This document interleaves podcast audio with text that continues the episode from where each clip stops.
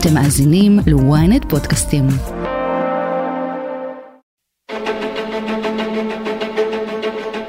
ארגוני טרור חופרים בו מנהרות כבר עשרות שנים. חמאס רואה בו נתיב מועדף להברחת נשק וכסף. עד להתנתקות הוא היה מוקד להתקלויות קטלניות בין חיילים למחבלים. זהו ציר פילדלפי המדמם, שעליו ישראל רוצה לשלוט שוב. ציר פילדלפי, או יותר נכון הסוגר הדרומי, חייב להיות בידינו, חייב להיות סגור, וברור שכל הסדר אחר אה, לא יבטיח אה, את הפירוס שאנחנו רוצים וחייבים להבטיח. אותו ציר בין 15 הקילומטרים מקצה לקצה מעל האדמה ועשרות קילומטרים מתחתיה. ציר שכבר יותר מ-40 שנה עושה לנו ולמצרים כאב ראש עצום. אני טל זרביב מנור, וזאת הכותרת. יואב זייתון, הכתב הצבאי של אה, ynet וידאו אחרונות, בוא נתחיל מהבסיס, תעשה לנו רגע סדר, מאיפה עד איפה מגיע ציר פילדלפי ולמה הוא כל כך חשוב? היום הוא מתחיל אה, בנקודה הישראלית של מעבר כרם שלום, ליד קיבוץ כרם שלום, ממש בנקודה הכי אה, דרומית מערבית של רצועת עזה, של העוטף בצד הישראלי, ושם למעשה יש משולש גבולות, קו דיווח ראשון שמאחד את גבול סיני, את גבול רצועת עזה, ואת אה, הצד הישראלי במשולש הזה, ואז הוא נמתח אה, ממש צפון אה, מערבה לכיוון הים, שבחלק המרכזי שלו, למעשה בחלקו, ברובו, ציר פילדלפי, מפריד בין רצועת עזה לבין סיני, ובפינה שהכי קרובה לים, הוא חוצץ למעשה את הצד המצרי של העיר רפיח, העיר הגדולה בדרום הרצועה, עם אה, רפיח העזתית, ושם גם יש את המעבר, מעבר הגבול בין מצרים לעזה, שנקרא גם מעבר רפיח. ויש הערכות לעומק ולגודל של תשתיות המנהרות שעוברות מתחת לציר הזה? כן, יש אה, עשרות קילומטרים של אה, מערך תת-קרקעי שכבר קיים שם, או היה קיים שם עוד משנות ה-90 בתקופת הסכמי אוסלו. למעשה יש ברפיח עצמה מספר משפחות אה, פשע פלסטיניות מאוד מאוד גדולות שעשו את כל הונן, את כל המיליונים שלהם מדי אה, שנה מאותה תעשיית אה, הברחות. עכשיו זה לא רק הברחות נשק, זה גם הברחות של סחורות, מכוניות יוקרה, טלוויזיות, מכשירים שונים לבית, ממש ערב רב של הברחות, ואותן משפחות ששולטות ברפיח בגלל ההון שהם עשו, לא אה, ממהרות וגם לא ימהרו לוותר על אה, מקור ההכנסה העצום הזה, וגם הם השתמשו או מיצו את הציר הזה מתחת לאדמה לטובת הברחות נשקים. מה שקרה בצוק איתן, שהייתה איזשהו ניסיון שהתפוצץ כאשליה של הצבא המצרי להשתלט על הציר הזה, לחשוף, לבצע עבודות חיסוף כדי אה, לסכל את ההברחות, לנסות לפגוע גם בחלק ממנהרות ההברחה. וזה הצליח? זהו, מה זה מה שגילינו, זה מה שצה"ל גילה אחרי השבעה באוקטובר, אחרי תחילת המלחמה. שזה לא בדיוק עבד. לא רק שזה לא בדיוק עבד, ההברחות של אה, מאות אלפי אמצעי הלחימה השונים שגרמו לצבא חמאס להתעצם בעשור האחרון, ב-14 השנים האחרונות, היו לא רק דרך אותן מנהרות, אה, מנהרות הברחה בציר פילדלפי ממצרים, מסיני, אלא גם מעל לפני הקרקע, במשאיות אספקה שעברו מדי יום במעבר רפיח, מתחת לעיניים של הצבא המצרי, עם עצימת עין ההדדית, אולי אפילו משולשת, גם של ישראל, אה, ופשוט ככה צבא חמאס התחמש, לא רק במנהרות באופן אה, נסתר, אלא גם בשיירות של אספקת נשק, בזמן שצה"ל היה עסוק אה, בחיפושים ובהשקעות משאבים אדירות לחיפוש נשק שובר שוויון לחיזבאללה, משדה התעופה של דמשק, מלטקיה, במרחב הצפוני, הוא לא שם לב שממצרים, מסיני, דרך מעבר רפיח, עוברות שיירות נשק באין מפריע לאורך שנים, ועכשיו צה"ל צריך להתמודד עם הנשק הזה בתמרון. אז בואו נחזור מעט אחורה להתחלה של עסק ההברחות בציר פילדלפי. It's a day the Egyptians have waited more than 20 years to see. Total Israeli withdrawal from Sinai with the handing back of a tiny piece of land called Taba. ציר פילדלפי הוא בעצם אה, קו הגבול אה, שנקבע בהסכם השלום עם מצרים, הוא בעצם אה, נוצר הלכה למעשה באפריל 1982, כשישראל השלימה את הנסיגה מחצי האי סיני. זה פרופסור קובי מיכאל, חוקר בכיר במכון למחקרי ביטחון לאומי ומכון משגב. הוא מסביר לנו על ההיסטוריה של המקום שכונה בעיתונות חומת ברלין של המזרח התיכון. הוא חופף את קו הגבול הבינלאומי המוכר שנקבע עוד אה, בין הטורקים לבריטים. מה שקרה הוא שהציר הזה, שבהתחלה היה די אה, נטוש, אה, גדר טלטלית סימלה את הגבול בין ישראל לבין מצרים.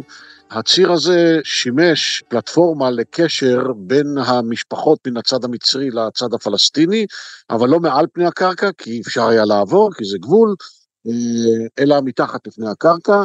בעצם המנהרות הראשונות אי פעם מעזה החוצה נבנו מתחת לציר פילדלפי. נכון, נכון. והעניין הזה התחיל בתור מנהרות מאוד מאוד אה, פשוטות, אה, פרימיטיביות, שחלקן או רובן אפילו בהתחלה קרס. הן שימשו להברחה של טובין. זה התחיל מגבינות וחלקי חילוף לרכב, מדי פעם גם קצת אמל"ח, אבל לא בהיקפים או בכמויות אה, מרשימות במיוחד. והעסק הזה הלך והתפתח, הם שכללו גם את יכולות החפירה וגם את יכולות הבינוי, והמנהרות הללו הפכו להיות אה, גם יותר רחבות, גם יותר גבוהות, אה, גם מוארות וגם עם אספקה של חמצן. או של אוויר, והתחילו להבריח באמצעותם גם דברים יותר משמעותיים. כאשר לאחר שפרצה האינתיפאדה הראשונה, בעצם אה, חמאס התחילה להשתמש במנהרות הללו גם לטובת הברחה של נשק לתוך רצועת עזה. זאת אומרת שחמאס משתלטת על המנהרות האלה? לא משתלטת עליהן באופן מלא, אלא היא, מה שנקרא, דרך שיתופי פעולה עם המשפחות שם, אה, השתמשה בעניין הזה, במנהרות. היא משתלטת על התעשייה הזאת של המנהרות לאחר השתלטותה על רצועת עזה. With gunfire, a takeover of Gaza by Hamas may be near. The latest sign Hamas takes over this important security installation of the rival Fatah movement, capturing the preventive security headquarters. Militants and civilians looting the compound. At least 14 killed, 80 wounded in the battle. אז איפה הצבא בסיפור הזה? צה"ל ידע על המנהרות כבר משנות התשעים ופעל להשמיד אותן באמצעות חומרי נפץ. הנוכחות הצבאית עד, ה... עד ההתנתקות הייתה גם במוצבי קבע שהיו שם, גם בעמדות תצפית אה, וגם בסיורים על הציר. במהלך השנים, עד 2005, גם הצבא איתר כמה מנהרות והרס אותן. אפילו בנו שם, אה, היה שם איזשהו ניסיון לבנות איזושהי חומה שחדרה כמה מטרים לתוך האדמה, אבל הם ירדו עוד יותר למטה, כן? אנחנו היום פגשנו ברצועת עזה מנהרות יורדות גם לעומקים של 50 מטר. אז אני לא יודע להגיד אם בפילדלפי יש מנהרות בעומק של 50 מטר, אבל אה, הם, אה, אנחנו שמנו קיר בטון שירד חמישה מטר לתוך האדמה, אז הם ירדו 15 מטר מתחת לאדמה עם המנהרות החדשות שהם בנו. אנחנו לא הצלחנו לטפל בעניין הזה בצורה מאוד מרשימה בשנים שאנחנו uh, היינו שם, אני חושב גם כיוון שלא זיהינו את זה כסוג של איום יותר מדי משמעותי. וכפי שיואב זייתון מספר לנו, הטיפול בעציר היה גם יקר בנפש ובמשאבים, כמו באסון הנגמשים ב-2004, כאשר נגמש שנפגע מטיל RPG התפוצץ, וחומר הנפץ שבתוכו במשקל טון, שיועד להשמדת מנהרות מתחת לציר פילדלפי, התפוצץ גם הוא. חמישה חיילים וקצין צה"ל איבדו את חייהם.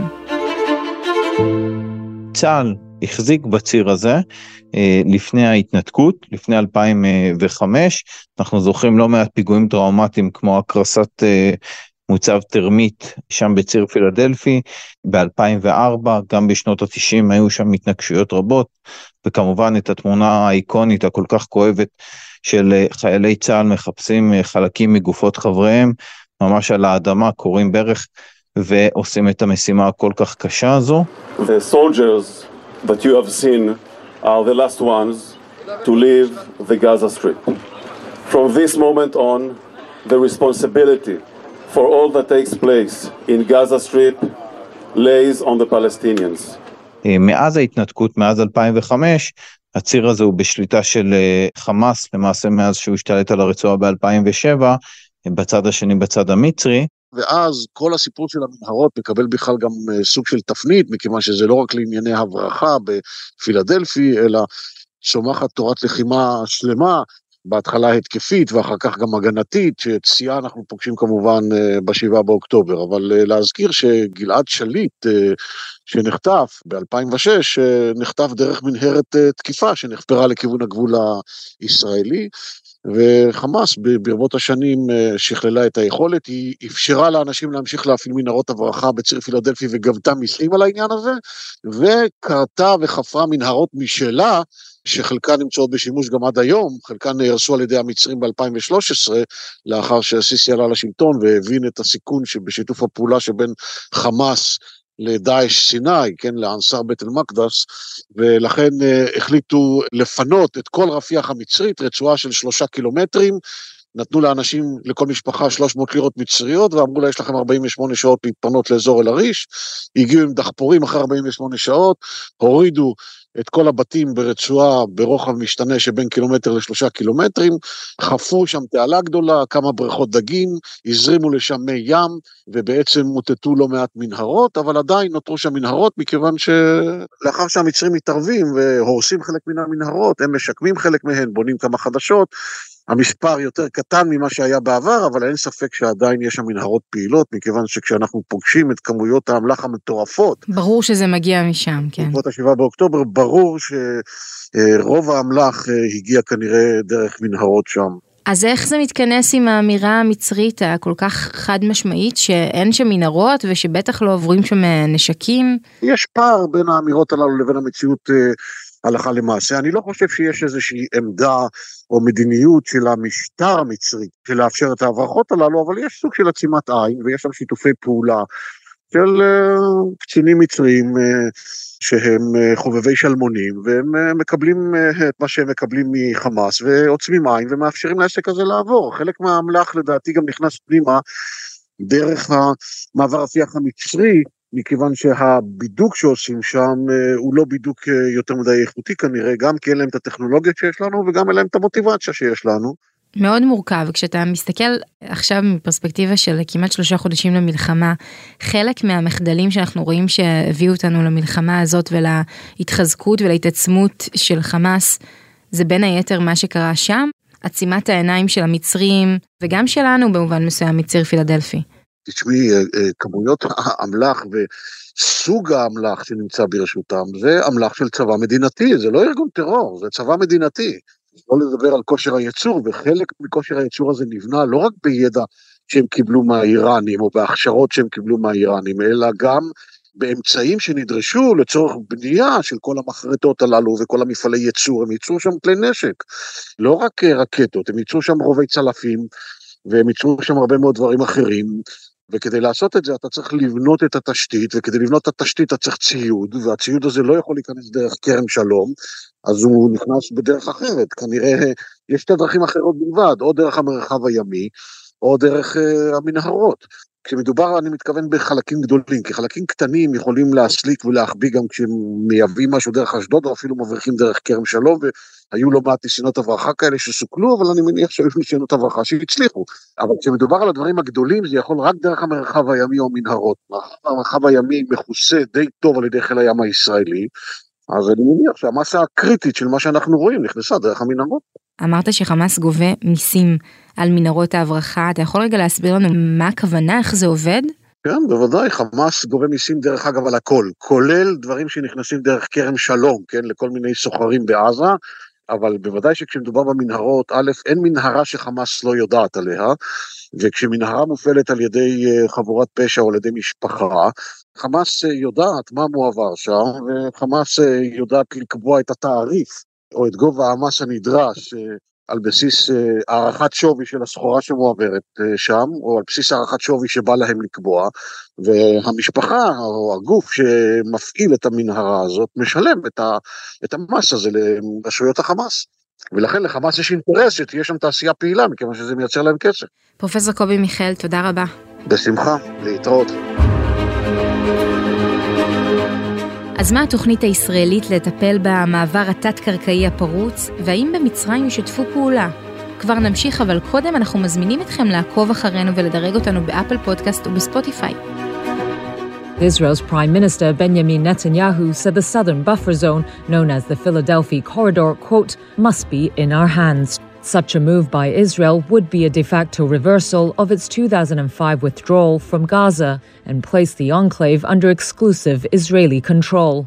יואב זייתון בחזרה אליך, ראינו את ראש הממשלה בנימין נתניהו אומר שהציר צריך להיות בשליטה ישראלית, וכעת אנחנו שומעים גם על תוכנית להקמת מכשול תת-קרקעי מתחת לציר פילדלפי, כדי לשים סוף למנהרות ולהברחות. נכון, ובגלל זה עכשיו יש אה, דיון מה לעשות עם אותו ציר אה, פילדלפי.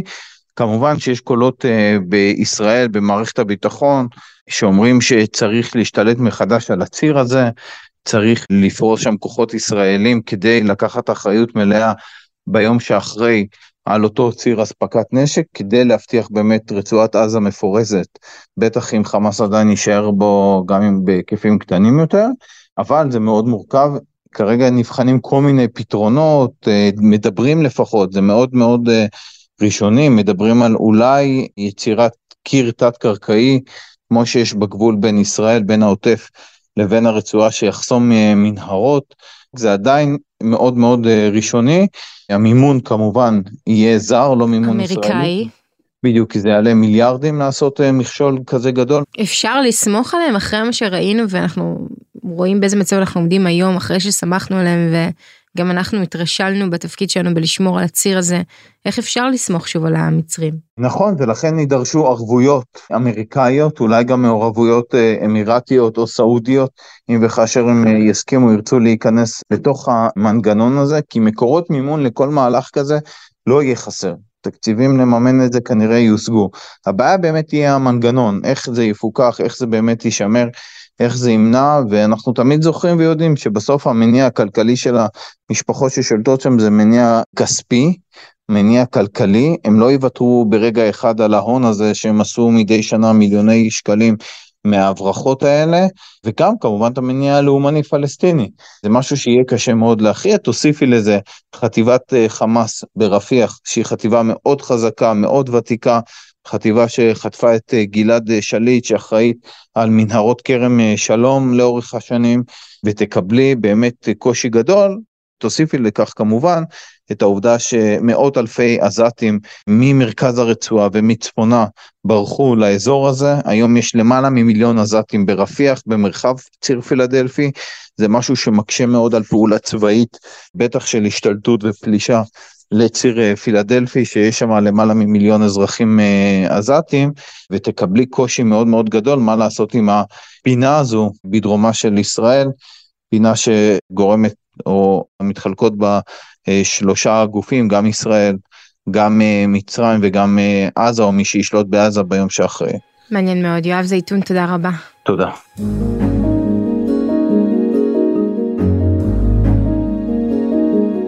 ועד כאן הכותרת להפעם. אם עדיין לא נרשמתם לעקוב אחרינו באפל פודקאסט או בספוטיפיי, כדאי לכם, מוזמנים לדרג אותנו או להגיב לנו, אנחנו נשמח לקרוא. את הכותרת אפשר למצוא גם באתר ynet או באפליקציה בנייד ובמכונית. אם הגעתם עד לפה, אתם מוזמנים להזין לפרק נוסף שלנו על הכסף שמימן את היכולת של חמאס לבנות את המנהרות. חפשו את הפרק איך חמאס מימן את מתקפת הפתע ב-7 באוקטובר. תחקיר הפקה ועריכה גיא סלם ועדן דוידוב, סאונד ומיקס עמרי זינגר, אני טל זרביב מנור, שמרו על עצמכם.